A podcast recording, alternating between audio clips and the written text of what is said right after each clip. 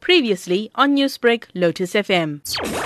A National Management Disaster Management Act that was uh, enacted in 2002, amended in 2015. That law is very clear. Uh, it doesn't specifically say how many people, etc., must uh, must constitute a gathering.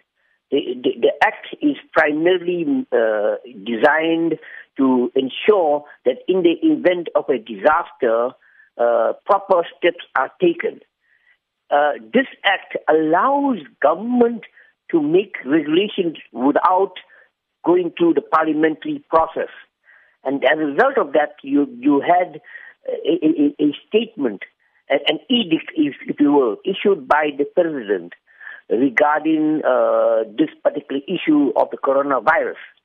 And consequently, uh, he, he, he mentioned, and the rule is out, that any gathering of 100 and over is not permissible because it has a potential of, of, of, of spreading uh, the, the coronavirus. What are the penalties that one could face if one still goes ahead with that wedding with, say, perhaps 300 people, or that funeral with 150 people? Penalties are depending on, as I, as I told you, on, on, on the regulatory framework. How uh, the, the, the, law allows uh, government to, to, to step in to shut down, and any costs that are incurred as a result of that particular incident will be borne by the party who is in violation.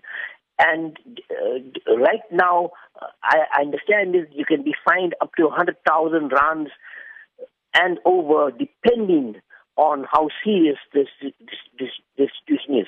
Remember, gatherings are not banned. What is banned is the number.